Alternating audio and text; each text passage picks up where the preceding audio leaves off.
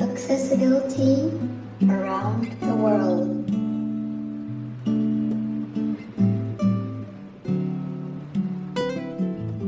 多様な当事者の活動の今を紹介するアクセシビリティアラウンドザワールド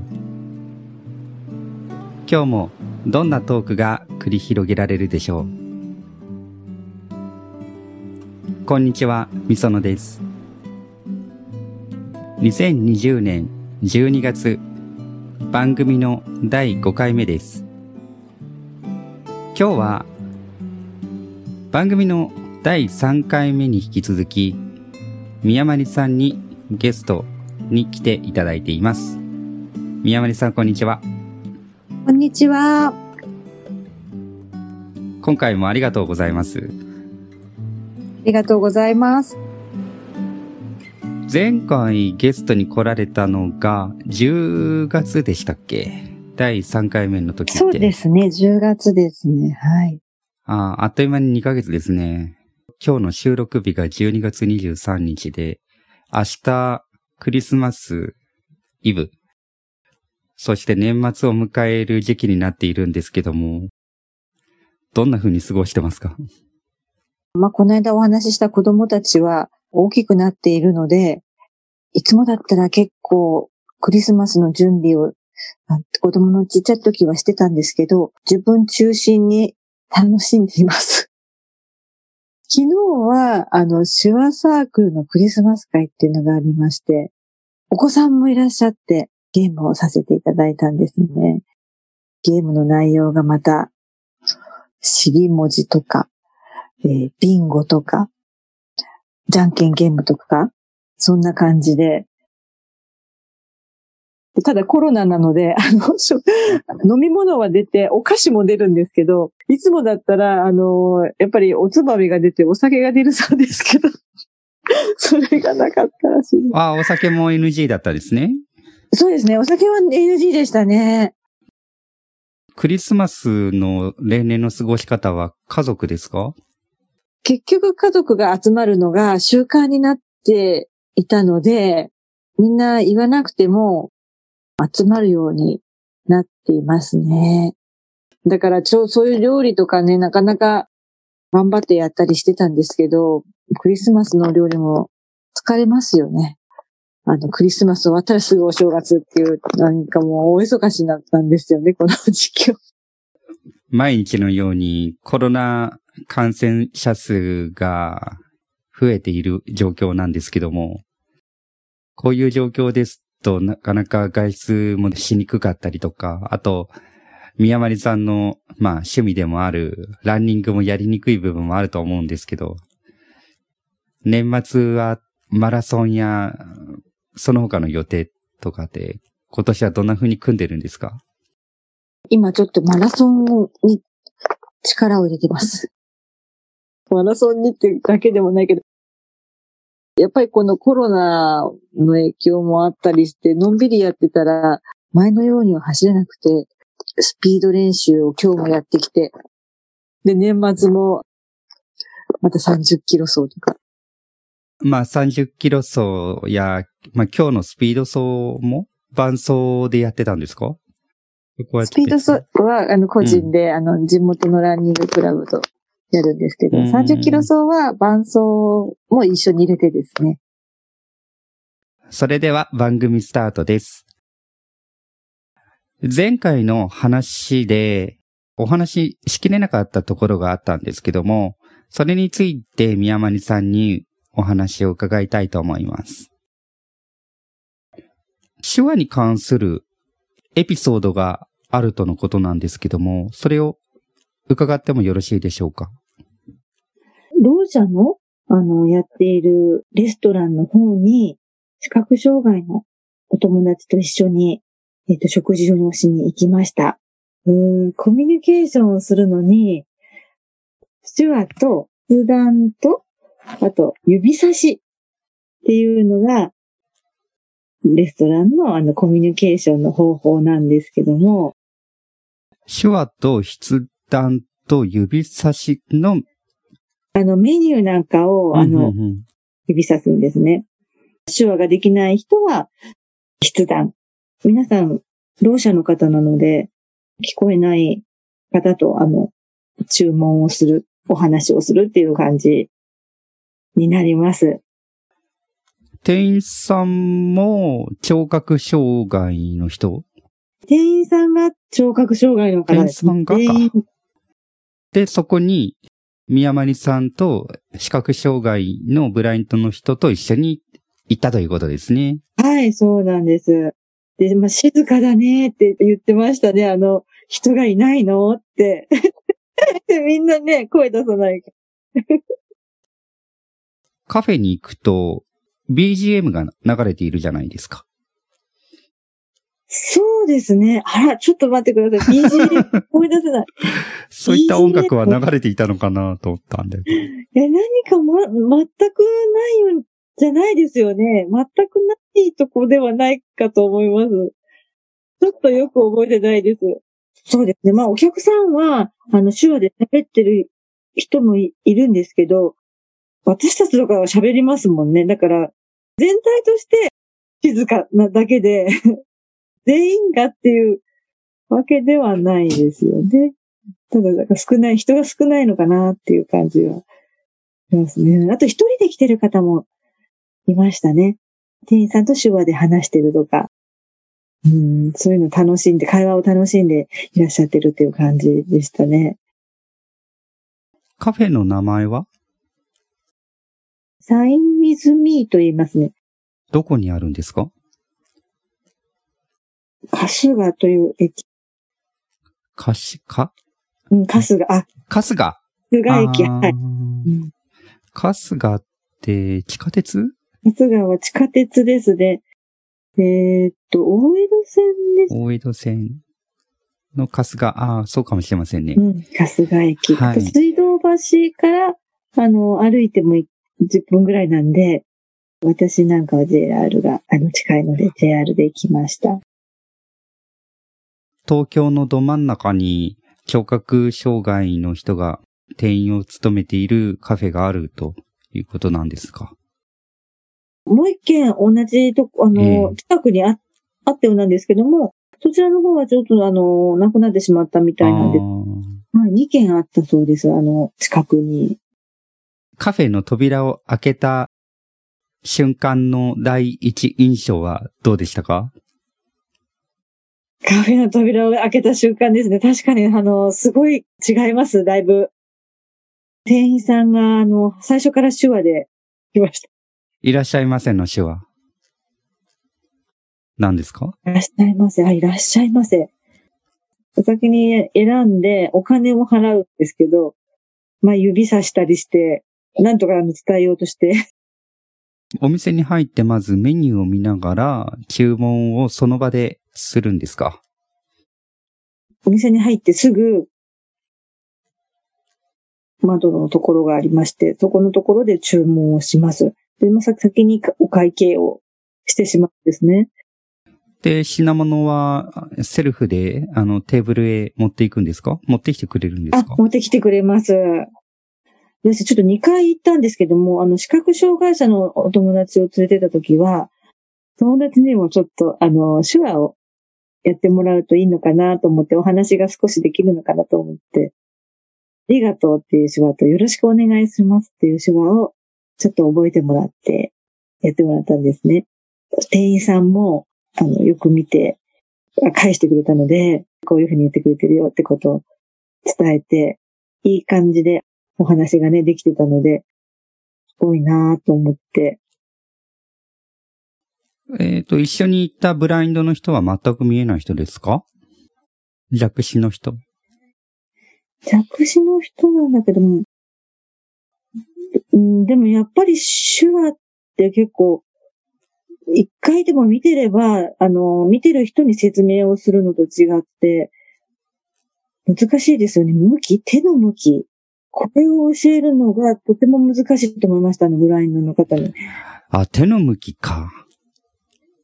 言葉で説明した後に、ちょっともう私が手を触っ触って形を作るから、ちょっと力を抜いててっていう感じで教えたんですけども。なかなかね、向きが違うと、最初、えっていう感じがあったので、通じない手の向きを、こうだ、こうだ、こうだとか言ってこう触りながら、言葉で教えながら、形がきちんとできるようになったので、あの、分かってくれました。一生懸命その視覚障害の友達が覚えたと思ってやってくれるんだけど、ちょっとでも向きが違うと違うものになる、なっちゃうんですよね。あ、難しいんだなーって思、思いました。同じ手の形でも、向きが違うと意味が変わるんですか？手話というの。そういうことですね。意味が変わるのと、意味がわからなくなる。わからなくなるのと。自分の鼻のところから、あの、拳をグーを出して、それから手を開いてパーを出して、こう下に下ろしていくんですけども、まあ、ちょっとそれだけの説明だと、みそのさんもどんなもんかななんて、多分わかんないと思うんですね。それだけだと。ラジオを聞いてる人にも、初めての人にもわかる説明っていうと、鼻側に自分の親指が来るような向きの拳？拳を作って、親指を鼻の頭の前ぐらいに。そうです、そうです、そうです。はい。うん、はい。前に出すというか、少し前に出す。はい。なんだろうね、5センチくらい前に出して、それから全部手を広げて、パーにするんですけど、このパーも、まっすぐ、パーなんだけども、この向きが縦にパーですか？その、その、グーのまま縦にパー。中指が天井に向くようにパーってことですね。そうです、そうです。長天井。右にあの手の甲が来て、左に手のひらが来てっていう感じの。あの、そのまま鼻のところから、胸のあたりぐらいまでですかね、下にパッ、グーから胸ひらを広げて下に下ろす。で、それがよろしくお願いしますなんですけど、グーの向きの、あの、指の向きを全部正面に向けたりすると、またね、わかん、違う形になってしまうので、難しいんだなーって。ブラインドの人のコミュニケーションで、理解しにくいのが、相手の顔を見て話すということなんですよ。見えてると当たり前のことですよね。相手の目を見ながら話すとか、相手の、まあ、目を見つめなくとも、口元をなんとなく見ながら話すっていうのは、ごく当たり前のことなんですけども、例えば生まれつき見えない人だったりするとですね、ずっと下を向いたまま話していたりとか、場合によっては全く別の方向を見て、相手と話していたりということが、よく見受けるんですよね。きちんと話すときは相手の声のする方向を向いて話しましょうねって、盲学校では教えるんです。これは教育として教えることなんですけども、それがね、まあ社会人になってできてればいいですけどもね。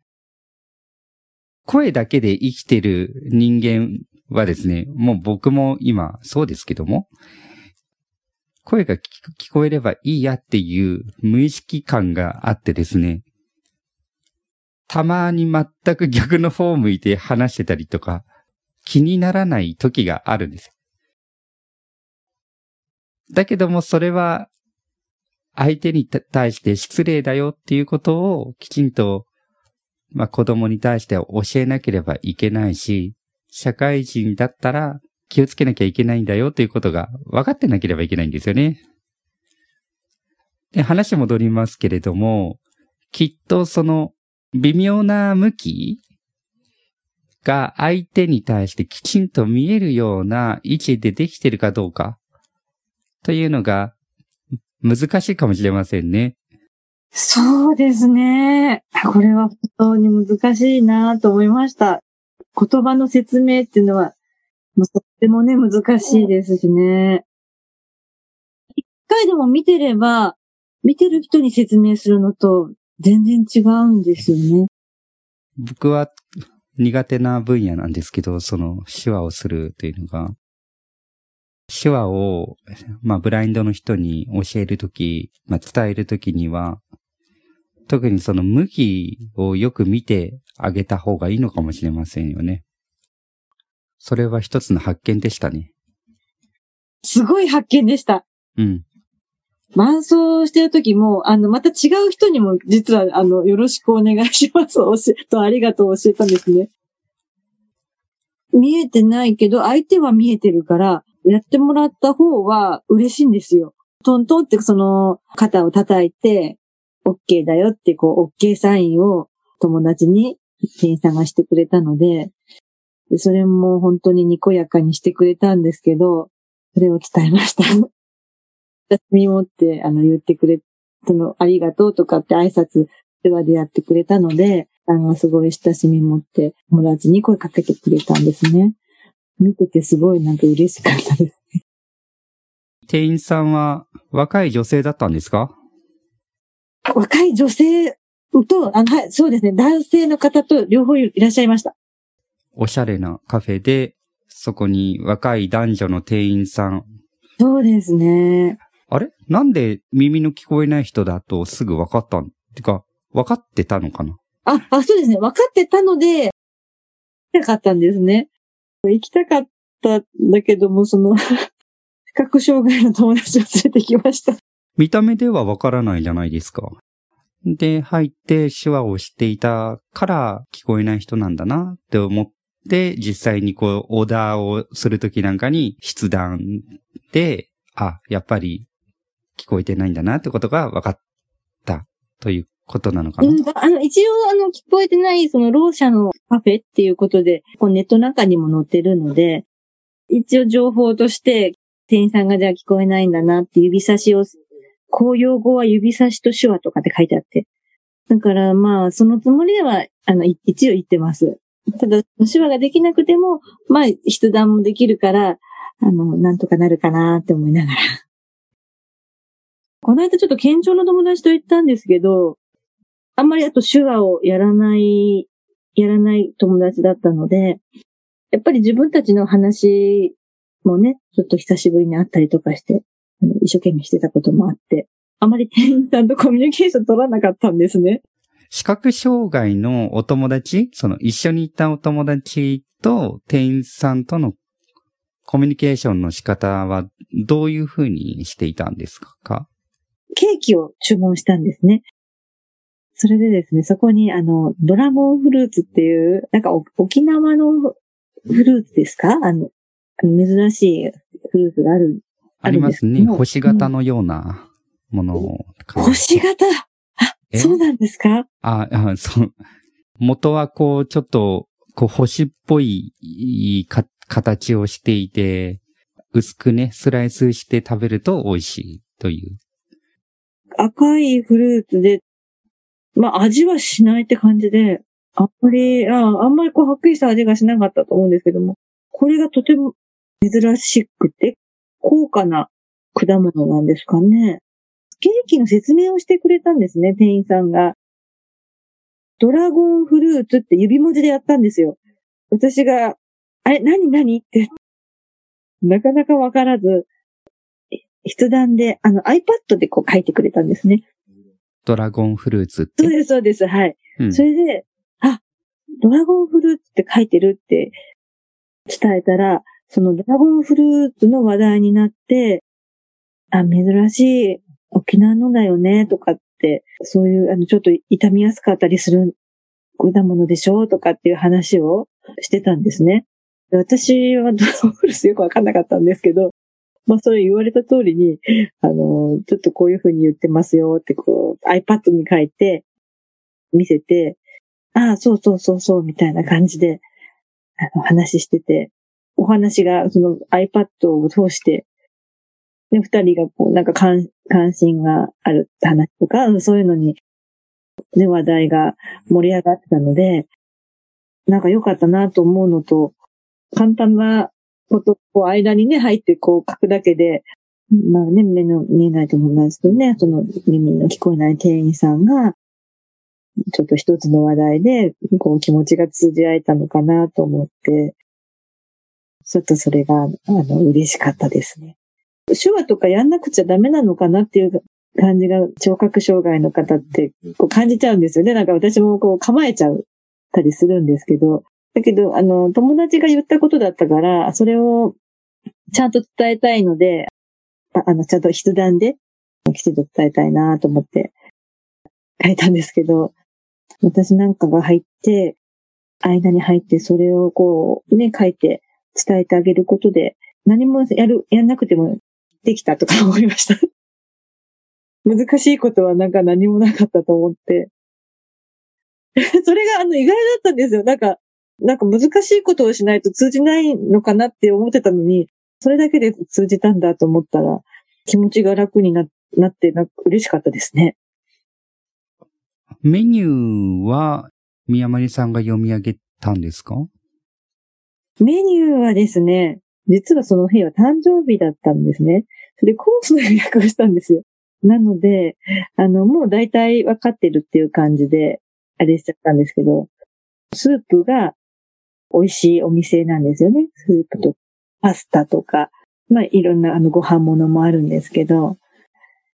これは今度行ってみるしかないね。そうですね。今度行ってみてください。うん。でケーキなんかもあるので、デザートとか美味しかったです。少しあの余裕があるみたいで、1時、1時半からが予約ができるお店だったので。平日？え、あ、平日です。はい。に、混んでましたか？お昼頃はややっぱり混んでるんですね。そこそこ入っていましたね。で、午後は落ち着いてました。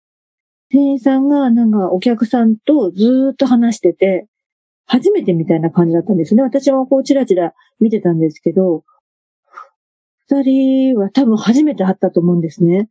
話が盛り上がってるみたいな感じでした。手話で。うん。だから、ああ、一人で来てるお客さんとこうやって店員さんがお相手をして、ね、時間になるとき話してくれんだな、なんて思って。そりゃ、人気出るでしょうね。人気で出ると思います。手話をやりたい人が、まず行くだろうし、ね、興味本位で、これは例えばブラインド一人で行ったりとか、ブラインドの組でカップルで行った場合、だとどういうコミュニケーションでできるのかなっていうのも面白いと思うんですよね。iPad とか iPhone とか、ああいうのでコミュニケーションをするって言いますけどね。どう、いや、うん、興味あるなそう、あの、まあ僕一人で行ってもいいんですけど、うん。メニューを頼むときに、どういうふうに 説明してもらえるのかなって、とっても気になります。まあ、横に見えて言葉の話せる人がいれば、宮丸さんのような人がいれば全く支障ないんですけども、いない場合に店員さんがどのような対応をするのか、とても気になりますね。全員が聞こえない方なのかな？それが？そうね。奥からマネージャーが出てきてとか、あるのかもしれませんね。一人はいるとは思うんですよね。それで説明できないからといって、断るわけにはいかないと思うので、何かしら対応をしてくれるとは思うんですが。音声でスマートフォンとか うん。音声があったとしても、その音が聞こえてるか聞こえてないかわかんないですもんね。聞こえない方に積極的に、みそのさんとか交流したいなとかっていうふうに思ったりすることありますか？やはり学生時代の頃に、聴覚障害の、人たちのいる大学があって、その大学の人たちと、スポーツを楽しみたいと思ったんですよ。僕が考えたのが、視覚障害者のスポーツで、フロアバレーボールというものがあるんですけども、目の見えない人がプレイするバレーボール版なんですけども、フロアバレーボールを聴覚障害の人たちと一緒に楽しみたいと思ったんですね。交流の一環としてですけど。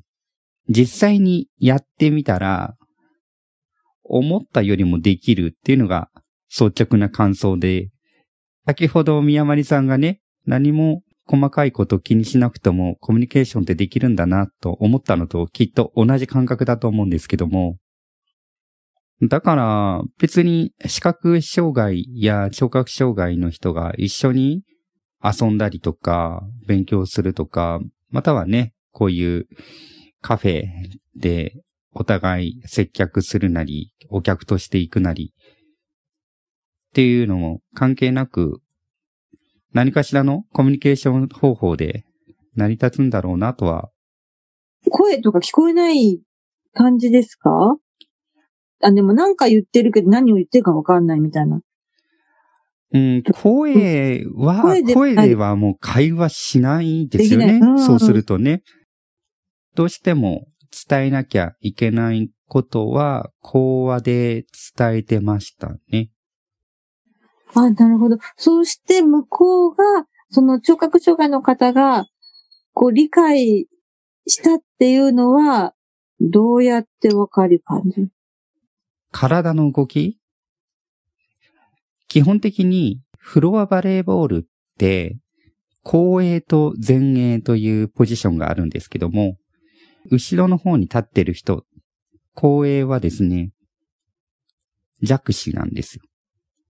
前衛の方、ネットの前でブロックする役の方を、主に全盲が引き受けるんですけども、前衛の全盲の場合は、ネットの前にしゃがむんですね。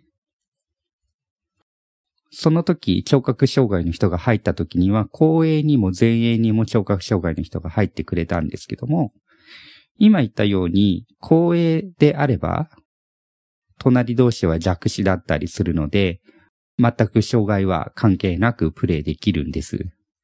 ここで肝心なのは、前衛で、全盲と全老というペアができた場合どうするかってことなんですけども、全盲の場合は、聴覚障害の人の肩なり腕なりを軽く触れて、体の動きでね、今ブロックしたとか、今避けたとか、球を取ったとか、すぐにわかるんですね。まあ、あとは音でもわかりますけどね、全盲はね。球の動きとか、体のちょっとした動きを耳で聞いて、連携していくというやり方になるんですね。聴覚障害の方のプレイヤー、前衛のプレイヤーの場合は、目で見て判断できますので、そこでお互いのコミュニケーションが成立してしまうわけですね。片方は目で見る、片方は音で聞く、または体の動きを触れる、というやり方で、お互いにコミュニケーションが成り立ってきちんと守ったり攻撃したりができるようになってたんですね。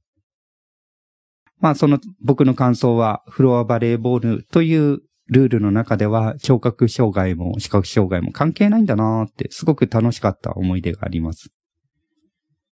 体に、肩に触れたりとかしてっていうのは、バレーボールってあれですね、アタックとかする動きをですか、ね、危なくないですか？こう触ってて。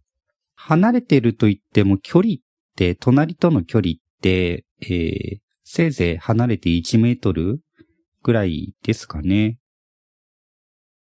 手が届くか届かないかぐらいの距離にいつもいることが多いわけですけども、その場合ですとね、軽く指先が例えば肩に触れて、たまに触れたりとか、時々こう触れたりとか、まあ、あの背中の辺とか手が当たったりとかすると、あ、今こんな格好でとか。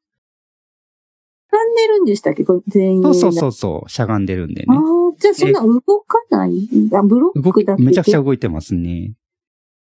動いてるし、あと、アタックをするときには、少しかがんで、腕を思いっきり振り上げて打つんですけども、そういった時にも軽くかがんだ時には音でもわかるし、動いた時の音とか、靴の踏みしめる音何かでわかるので、常に触ってなくても大丈夫なんです。後衛3人、前衛3人の6名で1チーム編成ですね。全盲の方がこの中には1人とか2人とかですか？前衛は3人なら3人いても OK ですね。あ、全え全全盲全前衛の場合は、全盲は3人いない。聴覚障害の方が入った場合は、何人聴覚障害の方が入る？ああ、それは、あの、その時のイレギュラールールですから。本来はこれは視覚障害者のスポーツなので、聴覚障害の人は公式にはできないものだと思いますけどね。その時は交流の一環でやったんですけども、人数については特に細かな決まりは、はい、なく。だから、伴奏もできるんじゃないのかな？聴覚障害の方で、視覚障害の方とお話ししたいって言った方がいたんですね。お話ししたいって言ってるから、連れてったんですけど、でも私、あの、そんなに、すらも自信がないので、誰かに引き渡したかもしれない。そういう人が入らなくても、なんとかなりますよね。ミュージックを、ピクニックミュージックの時にですか？聴覚障害の女性の方の、なんていうの、こう肩にこう手をポンポンってやって音楽のこうリズムを取ってあげたりとかしてやってましたね。あとね、僕が聴覚障害の人とのつながりで言うと、1ヶ月ほど滞在していたある学校があったんですけども、その学校では聴覚障害の先生がいたんです。で、この先生と打ち合わせをするときにどうやっていたかというと、パソコンでしたね。えーその先生が隣に座って、パソコンをほぼ真ん中ぐらいに置いて、文字をお互いに打つ という方法でやっていましたね。僕は音声の読み上げで機能を使って書いて、えーその先生は、えー画面を見て、という方法。これはまさにテクノロジーですよね。テクノロジーですね。あと、あの、この間もテレビで言ったんですけども、喋ったことを、えっ、と、文字にする逆ですね。それでやってましたね。あの、聴覚障害の人がこう文字にしたものを見るっていう。まあ今そういった分野ってうん目まぐるしくね、進歩してますものね。あの、東京の、えーどこでしたっけ、聴覚障害のある、えー議員さんがいて、その方のために議会をすべて手話対応させたのと、リアルタイム文字起こし機能のようなもので、音声をそのまま文字に変換するようなシステムを導入したりとかして、ね、バリアフリー化したんですよね。余談なんですけど、特にコンピューター技術の中でも情報通信系の技術、まあ、例えばインターネットとかね。こういったのって、もともと障害のある人が考えて生まれた技術が、これは聴覚障害の文化の中で培われたものが、顔文字としてメールに使われるようになったんですよ。そうだったんですね。え、これ知りませんでしたか？知らなかったです。本当にあれ、今の絵文字って、それこそカラーで絵柄で表示できるようになってますけども、昔のコンピューターのあのパソコン通信とか呼ばれる時代の頃は、表現できる文字が限られていて、いろんな記号を組み合わせて、スマイルマークを作ったりとか、涙マークを作ってたんですよね。方法は、うん聴覚障害の人たちが考えたと言われていま。す。うん文章だけだとね、こう表現がわかんないですもんね。あの、そうなんですよ。冷たく見えちゃったりとかね。でそのニュアンスが伝わりにくかったので、そういう風に顔文字で作って、という風に出来上がっていったらしいですよ。テクノロジーって、ないものをどうにか便利にある状態にまでしようっていうのがテクノロジーなんですけども、障害があるっていうことは、ないところがたくさんあるんですよ。変な言い方だけど。目が見えなければ目が見えないっていうことがあって、それをどうにか何らかの方法で補いたいからテクノロジーに頼る。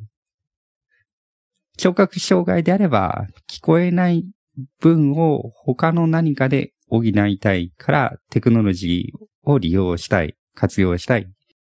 聴覚障害の場合ですと、インターネットとか通信という技術を使って顔文字を表現することで文字だけでは伝わりにくい感情を表現しようっていう試みが始まったりとか。視覚障害者ですと、音声ガイド付きのナビ機能を使って一人で外出できるようにしようとか。まあそういった試みがね、それぞれのこう文化の中で出来上がっていって、それが今度はその視覚障害だけではなくて、すべての人にとって役に立つものになったりするわけですよね。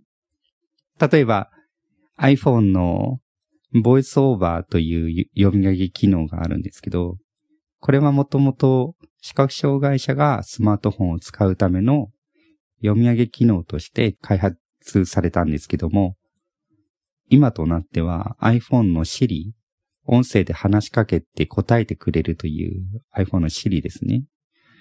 あれにまで応用されて、すべての人にとって便利なテクノロジーになってきてるんですよね。一方で顔文字だってそうですよね。顔文字。顔文字も使ってますね。当たり前のように使ってるじゃないそうでか。ですすね。聴覚障害の方のね、あのー、メールは顔文字も多い。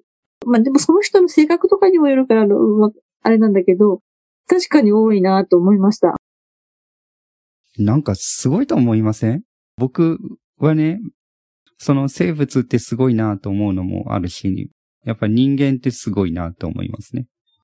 ないことをどうにかして自分であるようにできるんだなっていうことですよね。うん、なんかね、昨日ちょっと、あ、一昨日かな。私も手話で、あの、ズームでお友達と喋ったりするっていうのもね、まあちょっと技術が落ちないようにやってるんですけど、通訳者の方から聞いたお話なんだけども、あの、視覚障害の方と聴覚障害の方と、まあお話ししたときに、あの、どちらが良かったかっていう話をしたら、どちらとも、あの、視覚の方は、あの、目が見えなくてよかったっていう話ことで、あの、聴覚の人は耳が聞こえなくても見えるしよかったって。視覚障害の方は目が見えないだけで、その他はできることもあるから、よかったっていうことで、だから両方とも今の状態の自分が一番いいって言っていて、中途の方は中途の方で、全部の世界を知ってるからいい言ってるっていう、まあ前向きに皆さん生きてるんだなって思います。まあ先天の方は当然っていうか強いでしょうね。やっぱりその辺いいと思う気持ちっていうのを。ね、でもやっぱり中途の方も全部の世界を知ってるからよかったって言ってる方がいたっていうのは、中途の方って一番苦労っていうかなんだろう、意があるんじゃないかと思うんだけども、それでもそういう捉え方で、みな、皆さんね、前向きなんだと思いました。宮前さん、そこは人それぞれだと思いますね。正直なところ。まあ、中途の方でもいろんな人がいて、まだ自分の障害を受け入れられてない人もいれば、受け入れて、次に向けて頑張ろうっていう人もいるし、先天性の人でもね、ずっと悩んでる人もいますからね。きっとですね、宮丸さんが会う人が、周囲の人がみんなポジティブな人が多いんだと思いますよ。僕の仕事上ではいろんな方とお会いするんですけども、30年間、えー、座敷牢で家にこもってましたっていう視覚障害者がいたりとかですね。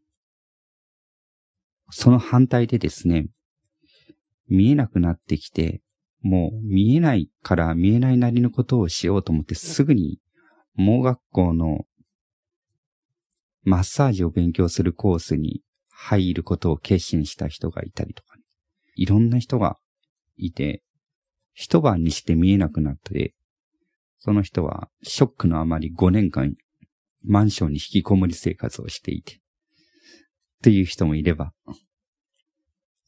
いろいろですね。本当に。いろいろですね。まあでも、引き、視覚障害の方の引きこもる話っていうのは多いですよね。聞いてます。あとね、家族がね、制限かけることもあるんですよね。例えば、かわいいかわいい娘さんが見えなくなって外出するのは危ないからと親が止めて、一切家から出られなくなってしまったっていう女性もいます。あ、それも成人の方でですか？そうですよ。その女性。20代後半だったと思いますけども、いろんなときめきがありましてね。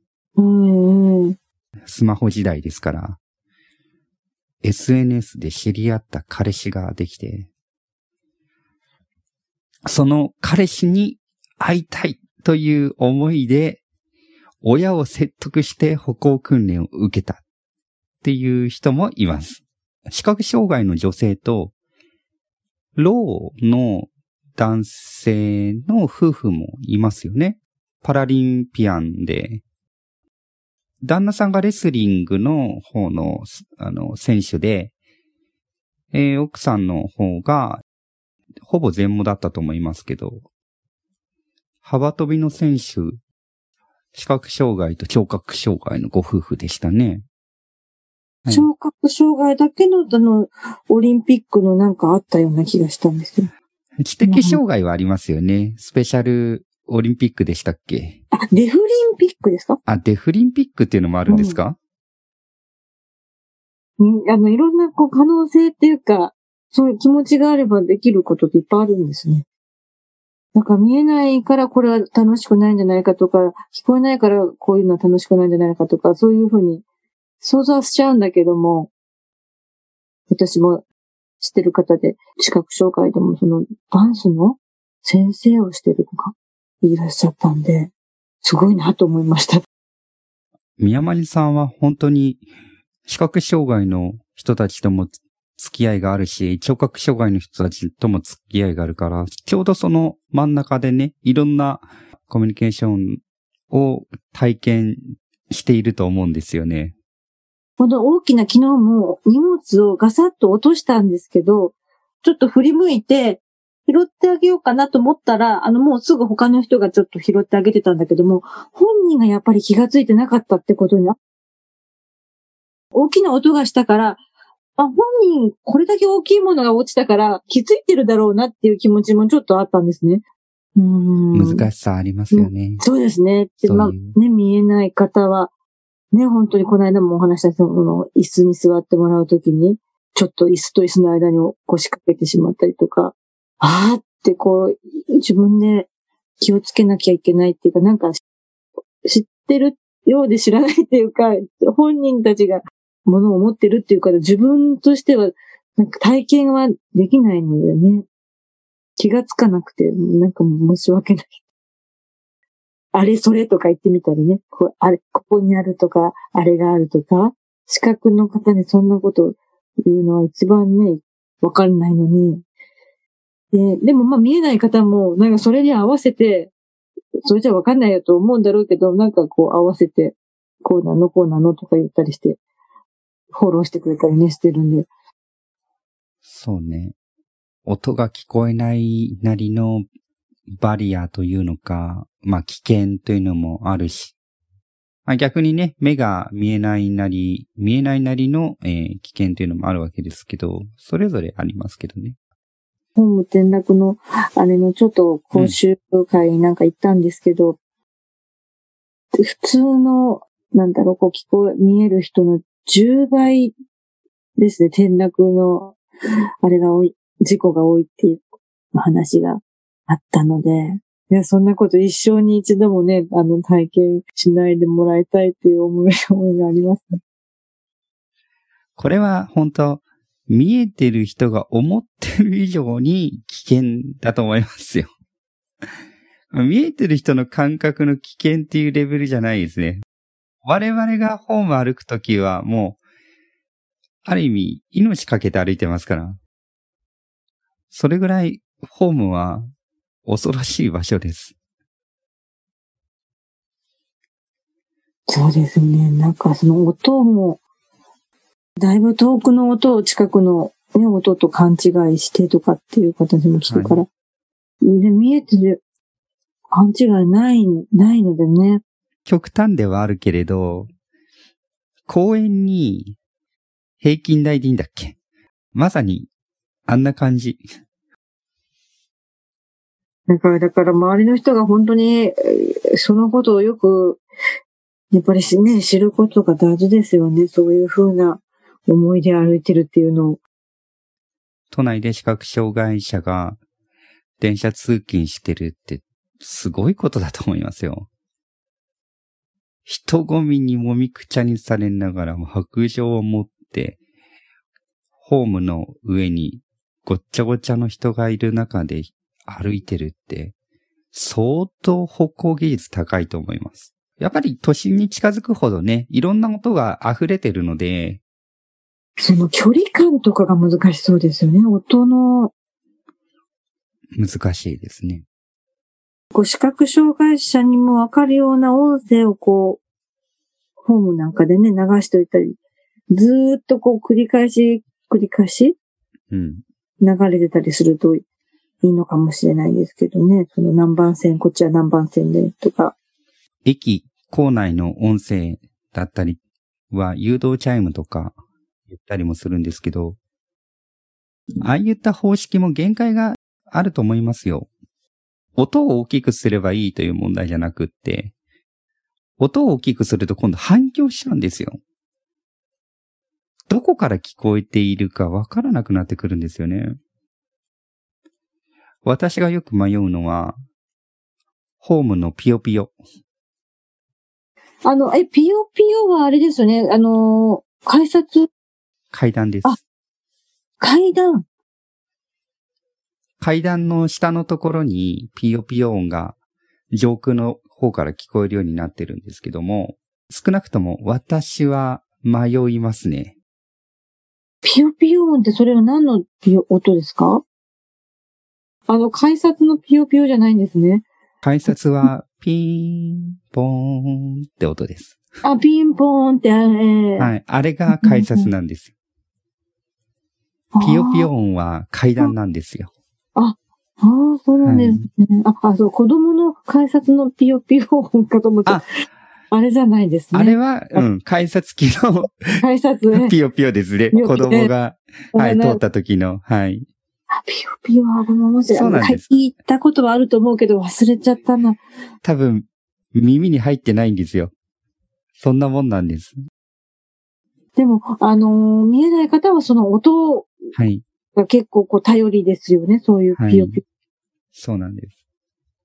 それがね、反響するんですよね。場所がはっきりしなくなるってことですね。方向を惑わす時がありますね。階段の方かなと思って歩いていったら、全く反対方向に歩いていってるケースもよくあるし、ピヨピヨ音かなと思って、まっすぐ歩いていったら、実は線路の方に向かっちゃってたとか。いうことだってあるんですよ。ああいった音？大きくすればいい問題でもなくって、聞き取りやすい音声、音にすればいいという問題でもない。それだけではない。だから、ぱり音を出すだけっていうのは限界があるな、とは思いますね。じゃあどうすればいいかと言ったら、やはり手元で、あと何メートル先に線路がありますよとか、何メートル先が階段ですよって伝えてくれるのが一番確実なんですよね。あ、じゃあそういうあの音声でもあの言葉になってる、説明になってる音がいいっていうことですね。そうですね。うん、その辺は今、いろんな技術開発が進んで、実用化されようとしているものもあるみたいですけどもね。それがこう繰り返し繰り返しってことになると結構ずっとこう。歩いた時に言えばいいんじゃないでしょうかね。例えば、一歩進んだらあと3メートル、一歩進んだらあと2メートルっていうような形だったらいいのかもしれませんよ。それは点字ブロックと連携する感じですか？そういった開発も進められてますね。ねあの、視覚障害の人が同時に通るってことはあんまりないですかね？なんかこう人がいっぱい通った場合とか続けて？一人一人がそういった端末持ってれば、何人同時に通っても大丈夫だとは思います。そういったものはテクノロジーで解決したいですね。それすごいことですね、本当に。そう、ここまで来るにはね、本当いろんなことがね、あって、やっとっていう感じですよね、本当に。まああとは人間がちょっとこう、あれですね、あの、そこにいる人だとかが気がついて、あの、分かって声かけたりとか、そういうのに気がつくといいんでしょうね。本日も宮丸さん、お越しいただきありがとうございました。ありがとうございました。また次回もよろしくお願いします。よろしくお願いします。